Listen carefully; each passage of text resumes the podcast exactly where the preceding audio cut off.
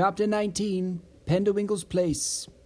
The following morning, Perry Penderwinkle awoke at sunrise, packed up his belongings, and changed into a nondescript pair of matching grey sweatpants and sweatshirt, with a navy blue stocking cap.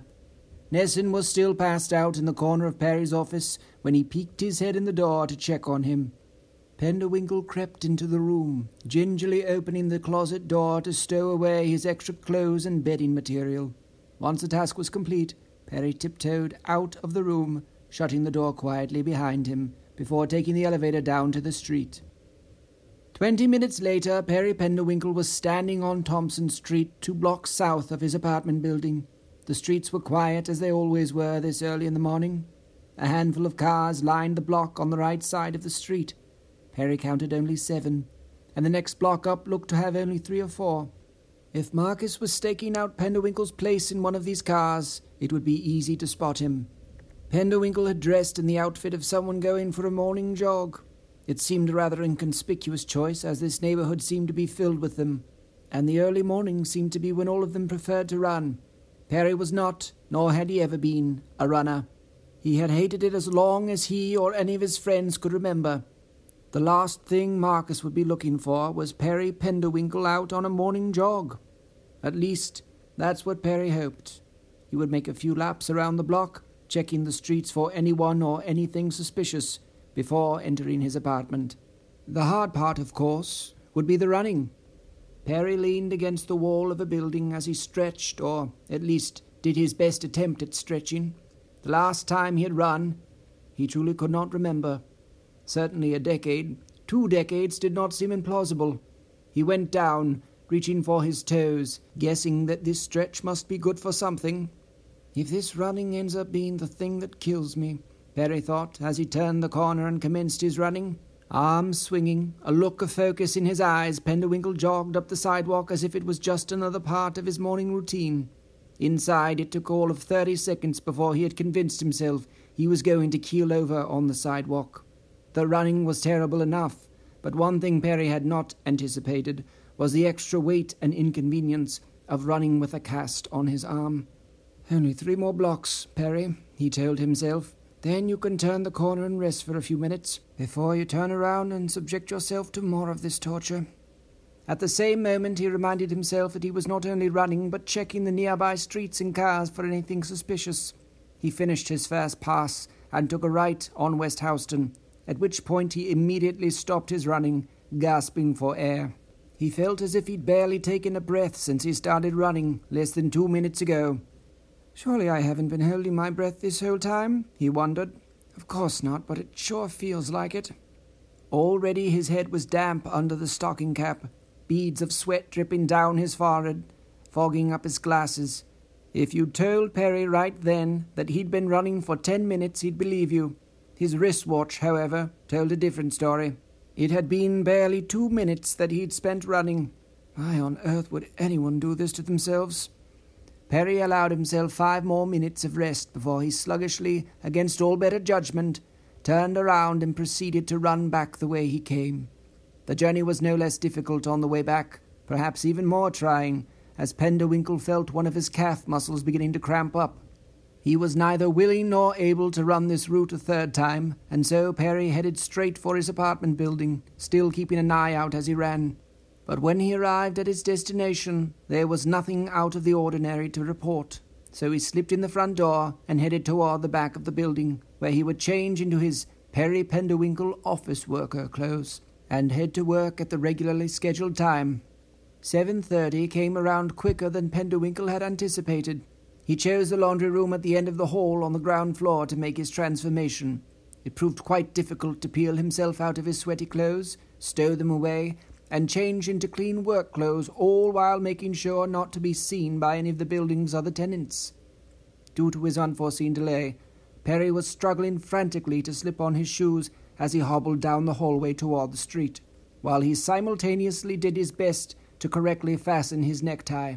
One of his heels would not make its way into the shoe as he stepped outside the door onto the sidewalk. He had made the all too common mistake of believing he could slip his foot into his work shoes without untying them. As his left foot was slightly smaller than the right, he was able to wiggle it in, but not so the right foot.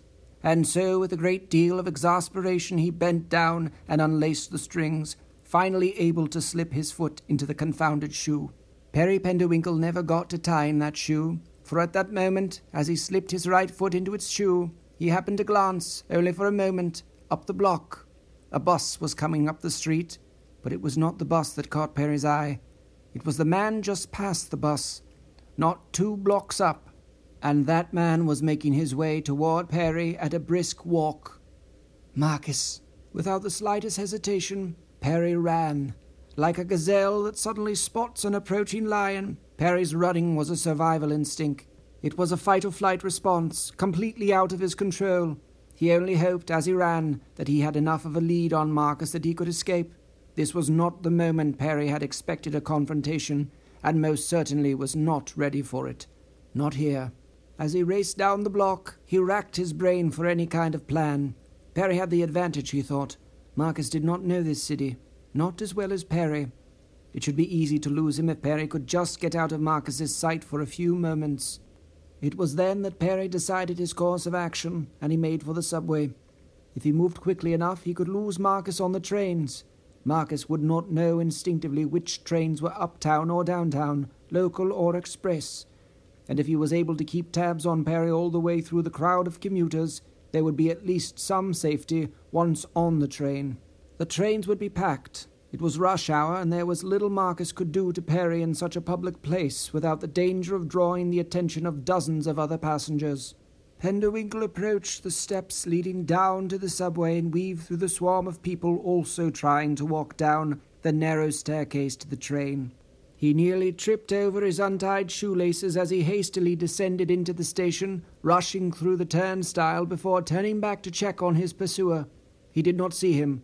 Perhaps he'd lost him back on the street. But no, he was coming down the staircase, though he was stuck at the moment behind an elderly woman slowly pushing her rolling laundry basket down the stairs. Marcus looked past her, toward the turnstile, and for the first time since that night at the apartment, the night Margaret had been murdered, Perry locked eyes with Marcus Ingram. Surprise registered on Marcus's face, followed by rage. Penderwinkle turned on his heels and ran for the Uptown 6 train platform. Racing down another flight of steps toward the platform, Perry was struck with another idea. He could hear the rumble of another train approaching the platform, but not this one. It was coming on the downtown side of the platform. He lurched to a stop, searching for the staircase that would lead him to the other side of the tracks. He spotted it to the left, toward the end of the platform. Perry scurried past the waiting passengers, packed as tight as sardines on the narrow platform as they waited for their train. He could see the lights from the downtown train across the tracks as it exited the tunnel and started pulling into the station. He pushed past the last stubborn clump of morning commuters and reached the stairs to the underpass running with all his might, his legs and side aching, his heart pounding so hard that he thought it would burst, Perry Penderwinkle sprinted down the steps, across the narrow, tiled hallway, and up another set of steps, reaching the downtown platform, right as a steady new stream of passengers began pouring out. Forgetting all subway etiquette, Perry pushed past those in front of him, shoving his way into the closest subway car as passengers were still attempting to exit the train. Aside from a number of dirty looks and one woman who gave Penderwinkle a hard shoulder as she exited, he experienced no other resistance entering the train car. Now was the moment that Perry feared the most. Did Marcus stick close enough behind and follow him up to this platform? The doors closed, and Marcus was nowhere to be found in the train car. Perry stood near the door, opposite the side of the train he entered. The train slowly pulled forward, out of the station, and as it did, Perry recognized a familiar figure across the tracks, scanning the platform for him. Perry Penderwinkle had outsmarted his old friend. At least, for now. Chapter 20 Perry's Pest Switching trains may have saved Perry an encounter with Marcus, but it did not help him to get to work on time. In fact, Perry was nearly twenty minutes late when he finally arrived in the office. Much to his relief, no one seemed to even notice his late arrival. They seemed much more interested in the mess they'd all discovered in the kitchen, not to mention the vomit and pile of half eaten food that was found on poor, Travis Vandenberg's desk this morning. They could talk of nothing else as Penderwinkle entered the office. One woman suggested the cleaning woman as a culprit, and another man suggested it was an intern from the floor below. Penderwinkle chuckled to himself as he walked to his office. The real culprit was a far more surprising one, Perry thought. Poor, miserable Martin Nissen. What a night he must have had. Perry casually swung open his office door, and as he stepped inside, who should he find still lying asleep in the corner of his office? It was none other than Martin Nissen, covered in his own vomit, snoring away as he had been earlier this morning. Penderwinkle shook his head in bewilderment, shutting the door loudly behind him. Nissen stirred ever so slightly, granting Perry momentary reprieve from the obnoxious snoring. Then Perry walked to his desk, lifted his briefcase into the air, and unceremoniously dropped it onto his desk with a loud thump. Martin Nissen's eyes shot open, and he immediately sat up. Penderwinkle watched as Nissen struggled to get his bearings, looking down at the floor, at his soiled clothes, at the room in which he now found himself, and finally at Perry. It took a second before Nissen recognized Perry, or even where he was for that matter. But then it dawned on him, and Penderwinkle thought he could see Nissen slowly remembering the events of the previous night. Nissen scrambled to his feet, staggering as he did so and grabbing his head. He stabilized himself with one arm against the wall as he seemed to decide which would come first, speaking or vomiting. Nissen chose the latter, and all over Perry's carpet, much to his chagrin. Penderwinkle thought he himself might be sick as he observed Nissen bent over, dry heaving into the carpet. Martin, my good man, may I ask you what in heaven's name is going on? Perry inquired, doing his best attempt at outrage. Whatever are you doing in my office? And why have you vomited all over my carpet? I hope it's not contagious, whatever you have. Nissen lifted a finger as if to speak, but then immediately reached for Perry's waste paper basket and was sick again. Penderwinkle could only watch in pity at the strange little man as he continued to burp and retch into his waste basket for the next two minutes. Shall I call you a doctor, Nissen? Perhaps it would be best if you took the rest of the day off. I'm sure we can all manage without you for the day. Lord knows you're in no shape to work this morning. Penderwinkle sympathized. I'm afraid I've had a bit too much to drink, Mr. Penderwinkle. I hope you won't tell anyone, Nissen confided. He put his hand up to his mouth as if he was going to retch again, but after a moment he continued on with great effort. I'm sorry you have to see me like this, Perry. I swear it's not a normal occurrence for me, and how on earth I ended up in your office, I haven't the slightest. I'll send someone in right away to clean this up. You can use my office for the rest of the day. I won't be needing it, Nissen reassured him. Don't trouble yourself, Martin. I'll just take one of the desks out in the main area today. It's only one day, and I'll be back in here tomorrow once it's cleaned. Don't worry about it. But I do think it would be best if you went home, for your sake said Perry as he began opening his office door, hoping Nissen would get the hint. You're probably right, Perry. I'm no use here today anyway. Oh, I'm so ashamed. Nissen, you idiot, he said aloud. And look at me. Dried puke all over me. I look like death. Perry's phone rang suddenly. A welcome interruption, he thought. Nissen groaned, holding his hand over his head as Perry walked over to his desk and lifted the phone to his ear. Hello, this is Perry he said as Nissen continued to stand in his office. A woman's voice greeted him. Good morning, Mr. Penderwinkle. It's Rosemary Blasson. Your friend Mr. Cranley called for you this morning before you got in. He was insistent on speaking with you as soon as you arrived, and I told him you'd be in after eight. She relayed to Perry. Cranley again. Perry may as well call him back once he got Nissen out of his office. Thank you, Rosemary. I'm in the middle of something at the moment, but I'll call him back before the end of the hour, Penderwinkle assured her. Mr. Penderwinkle, he said he'd call back again in another ten or fifteen minutes. If he calls again, should I relay the message that you're busy and tell him you'll call him back later then? she queried.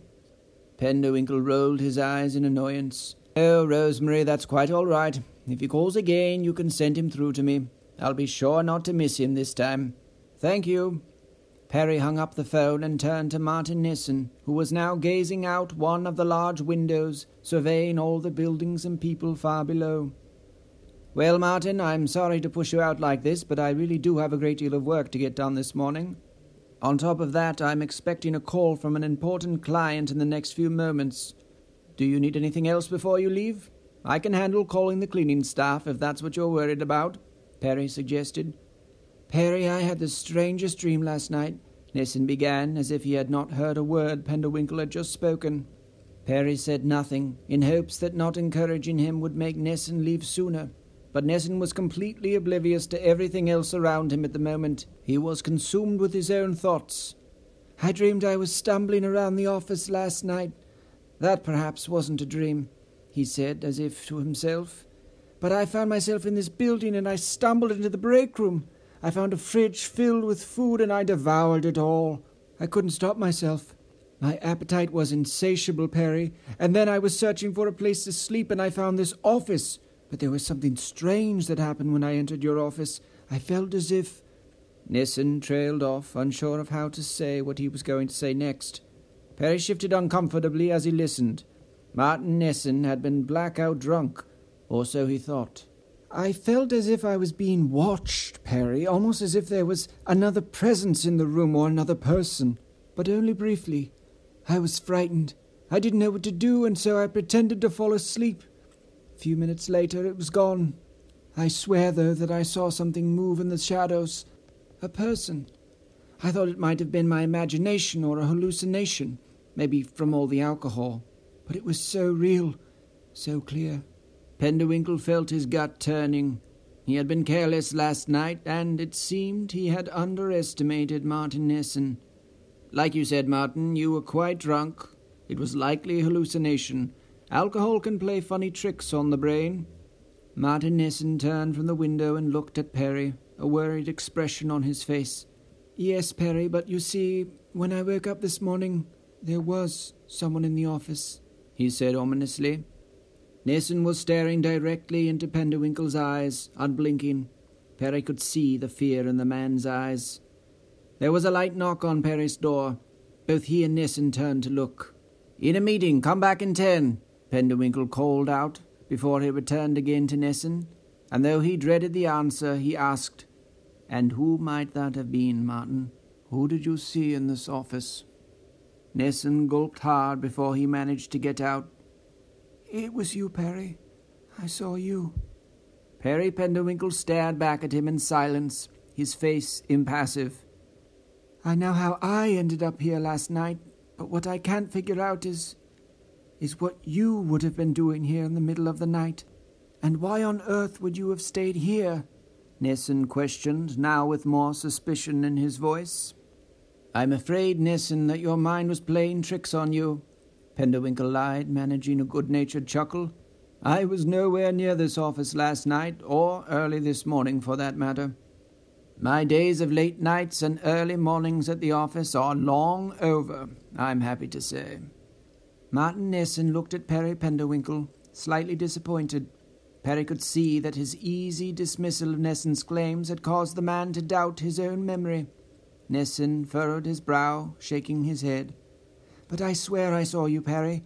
At least, I did this morning. I may be hung over and have a splitting headache, but my mental faculties are still intact. He doubled down. Yes, I know I saw you, Perry. I'm sure of it. Why were you sleeping in one of the offices? I don't understand. Nissen asked in bewilderment. Another knock on the door. Perry Penderwinkle's anger was beginning to rise to the surface now. I said I'm in a meeting. Come back later, he shouted toward the door. Nissen was clearly flustered by Perry's outburst, and his face showed it. He took one step back cautiously. This was the first time Penderwinkle had let his temper get the better of him at work.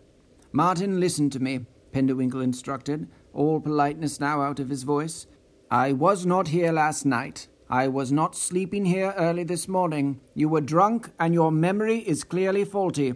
You were dreaming or hallucinating, and that is all. Now, I think the best thing you can do for yourself is to go home, take an aspirin, clean yourself off, and take a long nap. And when you come back tomorrow, we can pretend this incident never happened. I'll not tell anyone that I discovered our supervisor asleep in my office when I arrived this morning, and you can drop all this nonsense about me sleeping in the office after hours. Martin Nissen did not respond. In fact, he did not even appear to be listening any more. Instead, his eyes were fixed on something behind Perry. Nissen's face went from an expression of confusion to horror as Penderwinkle heard his office door creak shut behind him. When was the door opened? Perry Penderwinkle turned around, involuntarily letting out a gasp when he saw the figure standing inside his office, a small pistol in his left hand. Hello, old chap, said Marcus Ingram, a wry smile spreading across his face. Chapter 21 Penderwinkle's Peril. Perry Penderwinkle was trapped. For the second time today, he had underestimated someone. Marcus Ingram stood between Perry and the room's only exit, and there was also the problem of the gun resting in Marcus's hand, a silencer fitted onto the end. Perry could shout, but it would do him little good. Marcus had been far more bold and far more reckless than anticipated. The fact that he had walked into Penderwinkle's office in broad daylight, throwing caution to the wind, only proved the man's desperation. He had come for one reason, and he seemed little concerned with his own safety. There's no way out, Perry. Not this time. Marcus said calmly as he looked at Perry and then at Nissen. Who is this? Nissen shot an uncertain look at Perry and then looked back at Marcus. Martin, sir. Martin Nissen, regional manager of Pro. Quiet, Nissen, Perry interrupted. He's no one, Marcus. Nothing to do with us. Right then. Over here, Martin Nissen. Marcus instructed impatiently, waving him closer with his pistol. Nissen stiffened, looking toward Penderwinkle for assurance. Perry gave him a nod as if telling him to do as he'd been told, and Martin Nissen walked forward shakily until he was standing in front of Marcus Ingram.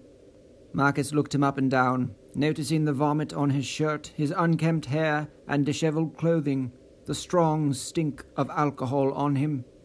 Well, you've done quite a number on yourself, and it's barely eight in the morning, he joked with a sympathetic smile. Rough night? Relaxing some, Nissen gave a weak smile. Yes, you could say that. But he never had the chance to finish as Marcus swung the butt end of his pistol across the side of Nissen's head, knocking him unconscious as his body crumpled to the floor. Marcus returned to Perry, whose face was stern, immovable.